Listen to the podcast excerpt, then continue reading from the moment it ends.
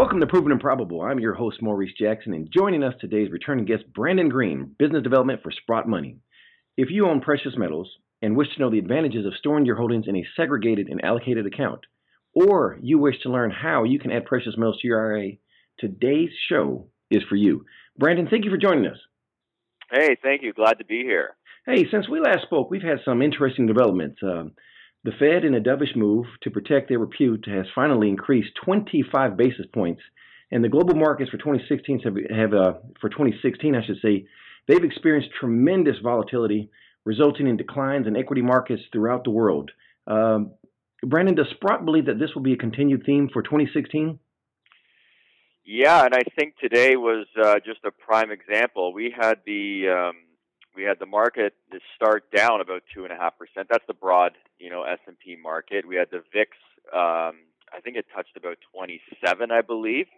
Uh, you're it, it it's that's pretty volatile. Uh, that's above the historical average of 19 on the VIX, and uh, it's a continuing downtrend for the broad market. Meanwhile, we've seen a lot of those funds flow into the metals market um, whether it's in a physical aspect um, or in a fund flow aspect, like the ETFs um, or institutional uh, backing funds. There's been some reports on some of the major networks like Bloomberg that uh, it has been flowing that way, and that's why you've seen some of this push up.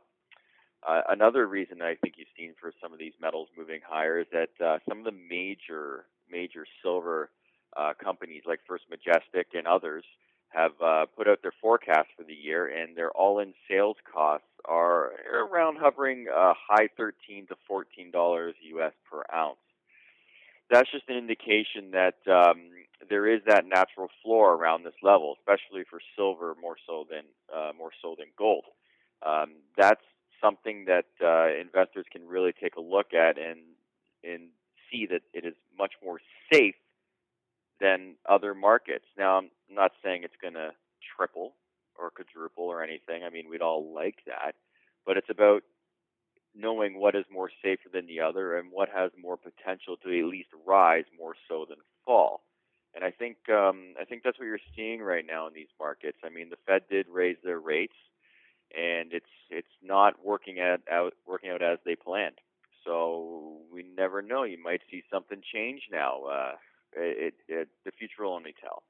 You know, some of the chatter I've noticed as well, Brandon, is that uh, some of the analysts and known economists or uh, with the best uh, reputations out there, they actually believe that we're going to go to negative interest rates. So it'd be very interesting for 2016. And uh, you know, as we've we've noticed the stock market already, it has rapidly declined here. Uh, you know, irrespective of if you believe the sell-offs are results of you know the duplicitous effects of the ZIRP, which is zero interest rates, or the coming to fruition, the uh, the implementation of the circuit breakers that uh, malfunctioning with China, the stock market uh, uh, has been very strenuous. What are your clients saying to you right now? Well, a lot of them are just tired of it. Uh, really, they are they are just tired of it. They just uh, they've they've whether it's been the past ten years, five years, or or a few years, they're kind of pulling their hair out because they just don't know where it's going and they just want to just want to get into something that uh, they're not going to get news like Chesapeake Energy today announcing that they've hired a restructuring company. And they fell 50% at open and I think they were uh, I think 30 down 30% or 35% by the by close. And obviously they halted trading for a little bit. Now, I mean, that's Chesapeake Energy, something that's been around for a while. And any one of these companies can just be gone in the flip of a switch. Anybody, anybody, anyone, any one of these S&P 500 companies, that can happen. Enron, energy companies. Uh, I think I think you looked at the Dow back from the early 70s. I don't think one company is on it now. So there's a lot of a lot of that happening where clients are they're just tired of that. They just they they don't get it anymore. They don't trust advisors anymore. Um, fees are high, especially here in Canada. In the states, the advisor fees have come down quite a bit in the last ten years, uh, and fund fees. But you know, they're just uh, they want to hold some hard assets, and they feel you know more safe, a little bit more calm with that, and that's where I can help them out. You know, you and I were speaking offline uh, recently, and you shared with me that uh, you're starting to receive calls from financial planners really throughout the world. uh, starting to inquire about precious metals allocation. Could you share that with the audience? Yeah, well, I think a lot of them are being asked by their clients. You know, and as a duty, um, financial advisors have a duty to, if the client asks specifically about a certain product, they sh- they need to look into that. So if they ask about gold, yeah, they might talk talk about you know a gold ETF or a fund. But if they want to talk about actually getting coins, they need to talk to people like me. They need to inquire and advise the client properly. So I've been getting a lot more from different advisors and advisory firms uh, throughout. Uh, different types, whether it's a broker or an advisor or a planner, uh, family offices or whatever it might be. There's been a, a lot of, uh, I guess, diversification in the uh, in the in- inquiries lately. And following along that premise with the financial planners, uh, some of the conversations you've had, how about uh, discussing IRAs and how precious metals can be part of one's portfolio? Yeah, we've been we've been doing IRAs for just over a year now. Uh, so they've they've been working out very well. Clients can hold physical bullion in their IRA. They don't have to have it in a fund anymore. Uh, various types of funds or within banks.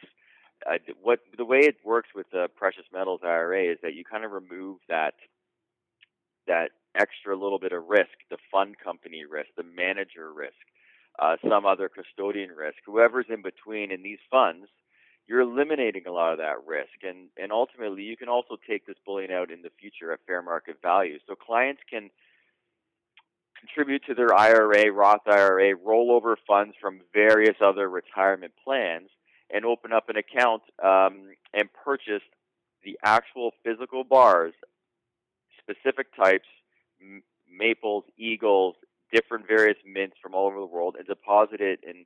We have about 12 depositories you can do that in including Singapore and the Cayman Islands, just outside of the, just right outside of, of the United States, um, North America. And it's a fantastic uh, facility. So they can hold it there, hold in their IRA. They can sell it back to us in the future and take the funds, or they can actually take the bullion out at fair market value. So you're you're only one step away from your bullion as opposed to within a fund where you you have to go through a lot more than just uh, a simple phone call.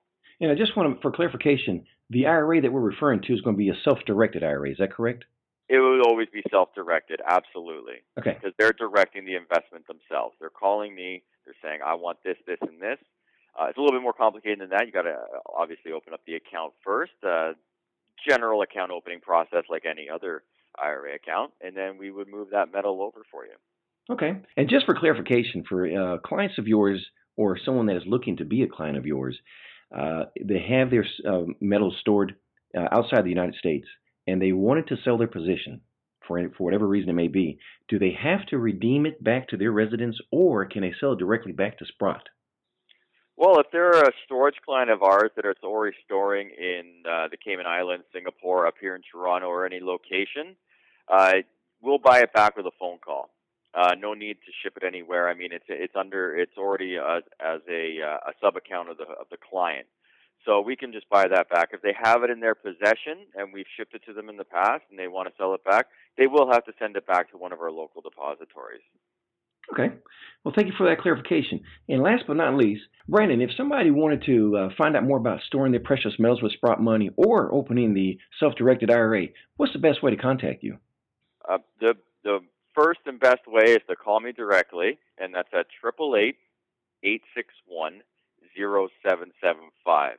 Alternatively, they can go onto our website, sprottmoney.com. That's S P R O T T money.com. And for IRAs, just put in forward slash IRA. Brandon, thank you for joining us. No problem at all. Happy to do it. Looking forward to next time. All the best to you. Till next time. The information presented on Proven and Probable is provided for educational and informational purposes only, without any express or implied warranty of any kind, including warranties of accuracy, completeness, or fitness for any particular purpose. The information is not intended to be and does not constitute financial, investment, or trading advice or any other advice. You should not make any financial, investment, or trading decision based on any of the information presented without first undertaking independent due diligence and consultation with a professional broker.